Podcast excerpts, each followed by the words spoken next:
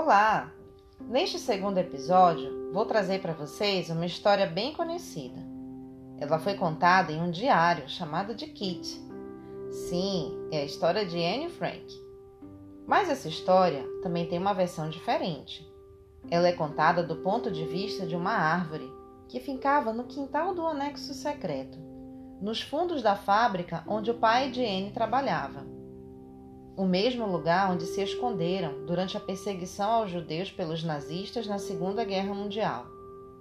Anne e sua família eram judias, e em 3 momentos do diário ela menciona o castanheiro da Índia.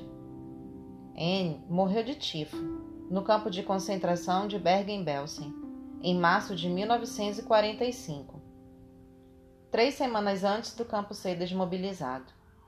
Otto Frank, pai de Anne, foi o único sobrevivente do anexo. E o grande castanheiro da Índia, já bem antiga, sucumbiu no verão de 2010.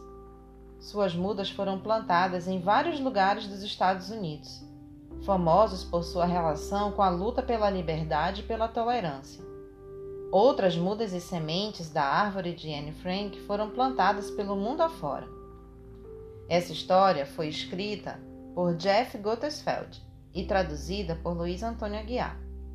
E para saber mais sobre a história de Anne Frank, leia um livro, o Diário de Anne Frank. Vamos lá? A árvore no quintal, olhando pela janela de Anne Frank. Erguemos os olhos para o céu, muito azul. Despidos de folhas e úmidos de orvalho, os galhos do castanheiro da Índia brilhavam. As gaivotas e outras aves cortavam o ar em velozes riscos prateados. E nós ficamos tão encantados, tão comovidos, que perdemos a fala. Anne Frank, 23 de fevereiro de 1944.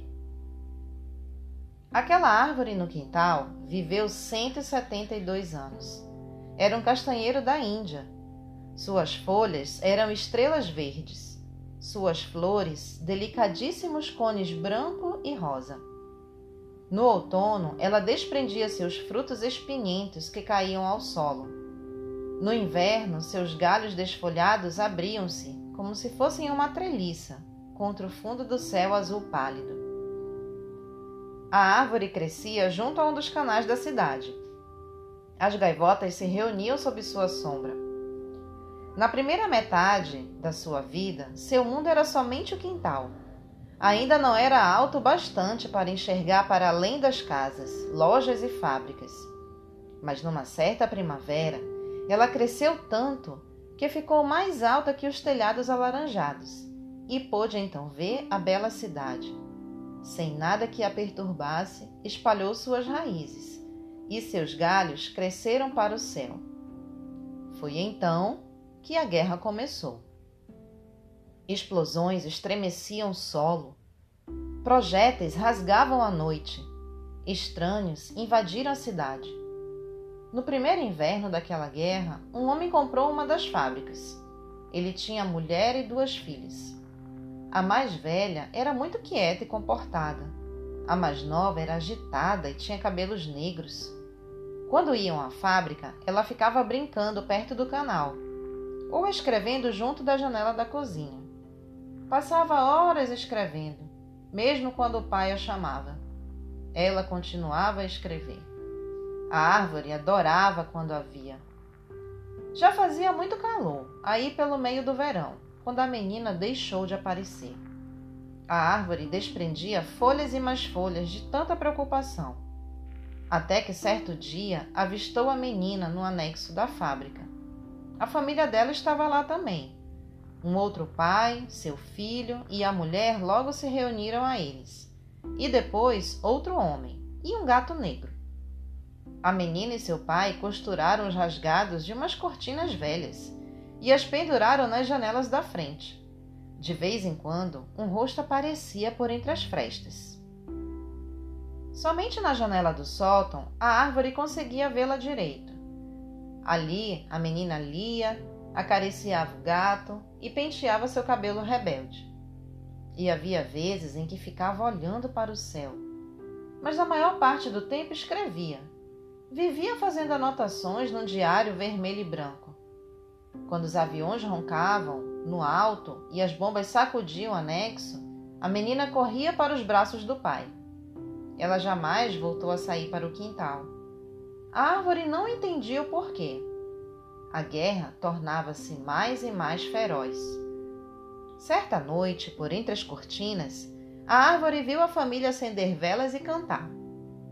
A menina ficava cada vez mais magra e pálida.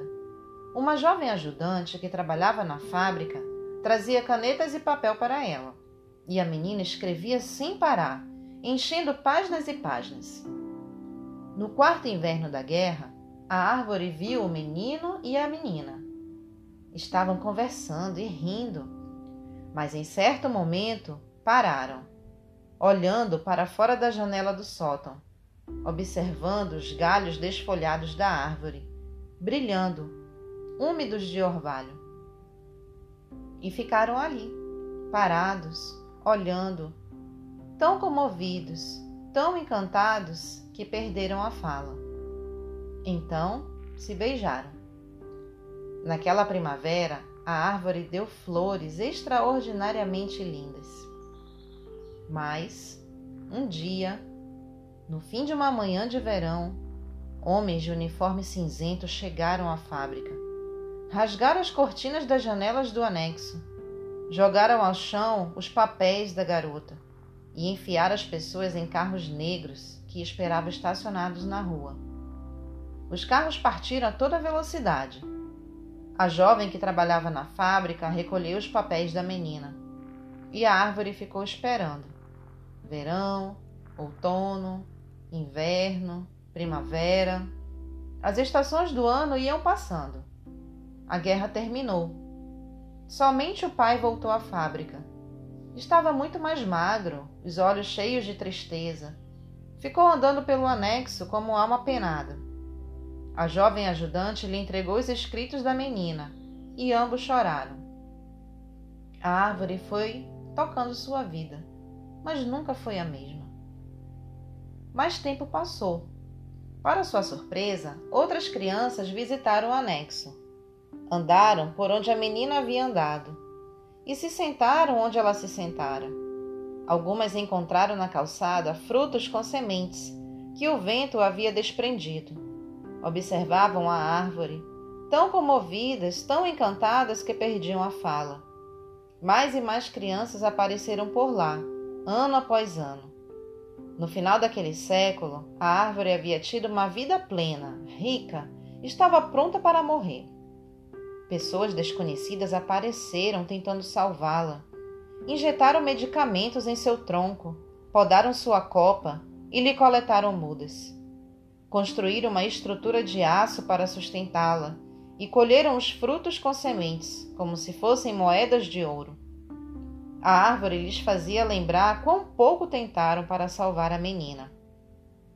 No verão em que a menina teria completado 81 anos, em meio a uma tempestade, um relâmpago rachou o tronco. A árvore, assim como a menina, entrou para a história. Assim como a menina, ela vive até hoje. Suas sementes e mudas foram amorosamente replantadas. Uma delas cresce em Nova York, onde no passado se erguiam as Torres Gêmeas. Outra num colégio em Arkansas. E muitas outras na Inglaterra, Argentina, França, pelo mundo inteiro. Embora as novas árvores sejam ainda muito pequenas, crianças vêm sempre visitá-las. Elas costumam ler as palavras que a menina deixou escritas acerca de uma castanheira da Índia, num quintal, brilhando, coberta de orvalho, e até mesmo tocam os troncos, ainda muito finos. Nesses momentos, ficam tão encantadas que perdem a fala. E aí, gostaram? Espero vocês no próximo episódio. Tchau!